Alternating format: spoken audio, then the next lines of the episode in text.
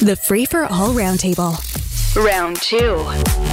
On round two, Jon Burnside is here, Toronto City Councillor and chair of the TTC. Pamela Palmater is a lawyer, professor, and activist. News Talk 1010's Adwoa Nsiah-Yeboah is here as well. Hard to know where to start because a lot of things have actually happened on the show this morning. I don't know if people have any thoughts on uh, Kevin Vuong. He had an appearance at 7:20 this morning to talk about the fact that he says he was briefed by CSIS that there was some Chinese interference in his election in 2021. Uh, but Pamela Palmater, his suggestion is that this whole thing that blew up just days before the vote, where it was revealed there had been an allegation of inappropriate sexual touching that was ultimately withdrawn, he's saying that that was some sort of a honey pot trap, and that that is a curious allegation to say the least. Basically, with those kinds of things, you, you kind of have to reserve judgment until you have all of the facts. Though I, I should say that um, the vast majority of sexual assault and sexual harassment claims are based on fact and uh, many of them are often withdrawn because they don't want the publicity or they're being harassed by staff of politicians and things like that. So um, I don't think it's as gone as he thinks it is. Okay. Jon Burnside, I know you didn't hear the interview itself, but there's a John le Carré aspect to this that I find interesting. Yeah, I mean, I, just find it, he's the whole thing very bizarre. He, um, there's no question that he admitted to the allegations. And I actually think the whole story itself was ridiculous because yeah, his behavior actually wasn't as bad, in my opinion, as would have, which would have warranted um, resigning from the Liberal Party or being kicked out. Um, but I don't know. I think he's just bringing put more fuel to the fire, and maybe just getting prepared to try to get back in the uh, party for the next election. Yeah, I don't see the party welcoming him back, actually, Adwoa Nsiah-Yeboah, because he's actually been quite vocally critical of the Liberals. So I think his association with that party is is done, and I'm not sure what's going to happen in the next election cycle. Yeah, I, I agree. I don't, I don't know. Maybe he's just going to continue to run as an independent. I don't know what party is going to try to accept him because he, as Pamela said, he did uh, uh, plead guilty to this. So I'm not too sure what he's doing. It's really, really bizarre. Well, actually, again, he didn't plead guilty to the best of my knowledge. Oh, the charges were withdrawn ultimately. The, withdrawn. Yeah. Sorry, Crown sorry, didn't sorry. go ahead. The, yeah. Yes, that's what I meant. Sorry, the charges were withdrawn. So I, I, just I'm not too sure what his his agenda is. It is it is pretty bizarre. So I guess we just have to wait and see if anything comes out in the wash, if any of this is real or fiction. Yeah, I think this is going to be a pretty quick uh, cycle and recycle. And I imagine, given how leaky CSIS is, we're going to learn more about whether or not this is all true. Uh, more cuts coming to the TTC. Jon Burnside, you chair the commission. Um, I think death spiral is a bit much. Uh, definitely over the top and not appropriate, in my opinion.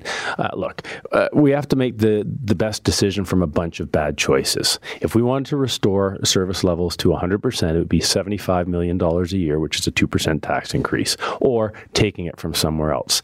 At the end of the day, our service levels are 91% pre COVID. Our actual ridership is 70%. So we're over capacity.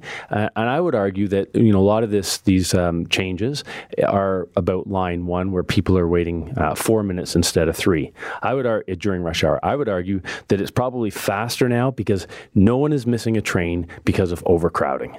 Yeah. Right. And I think that was the biggest complaint. We're constantly monitoring routes to see if there is overcrowding and we'll we'll add capacity. We're trying to match capacity to demand. And I think that's what is expected of us. And if someone's saying, Oh, I'm not going to ride the TTC now because I have to wait an extra like I have to wait four minutes instead of three, I say nonsense. What would be your response to we heard from an operator this morning who said half of the capacity issues are the fact that people aren't actually paying to get onto the TTC. They're fare jumpers, which means there are more people there. They're just not paying.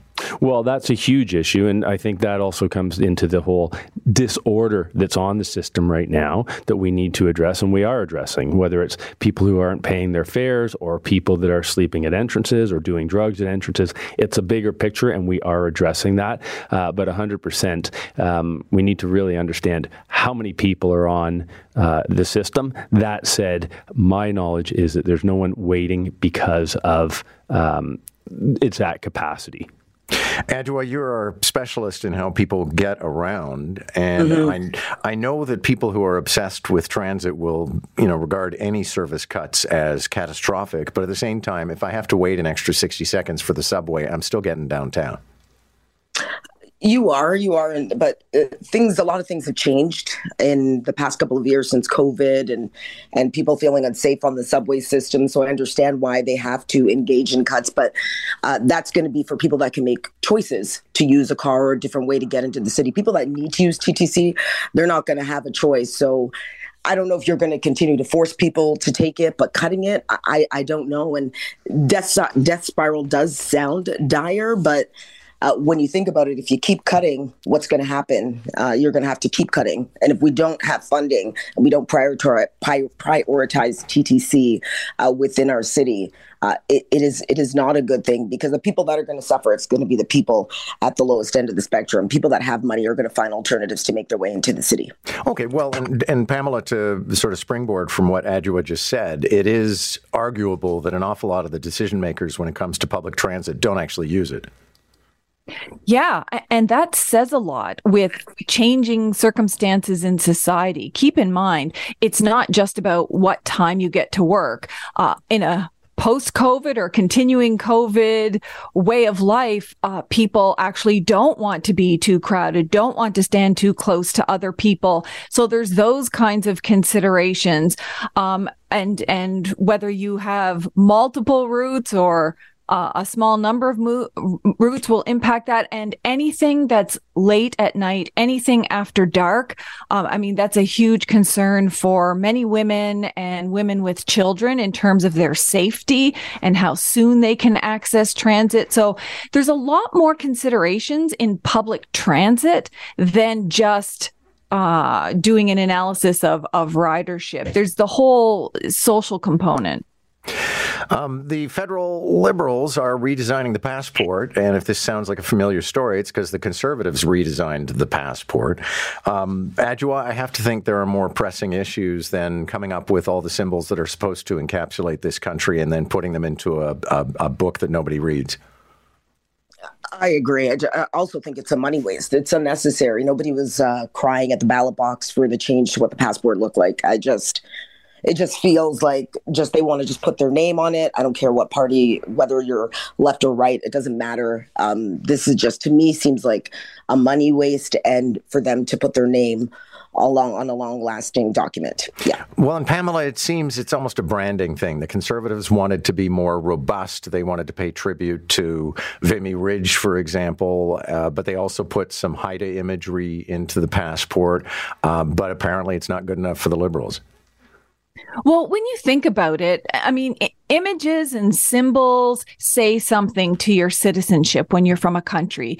And the, you know, the the former conservatives were very hardcore law and order, very hefty on the guy scenario. So you think fathers of confederation, the majority of men fighting at Vimy Ridge, the RCMP, which has now become a Royal Canadian Mounted disgrace, and then all of the um, scandals around uh, hockey and things like that. It it might not hurt to shake up Canada's symbols and and have a time for a change. Yeah, okay. Well, Jon, what a, just put a maple leaf on every page. Who cares? Well, yeah, sure. Um, but uh, first of all, I would say that we're actually putting the Stanley Cup uh, on the uh, the new passport apparently. So really? we're not. Yeah. We got to win it first. Well, yeah, but the point is we're not getting rid of all hockey imagery. So I just want to go there. Um, but I don't really. It's to me, it's a non-story at this point. If they were to change it to liberal red, that's a story.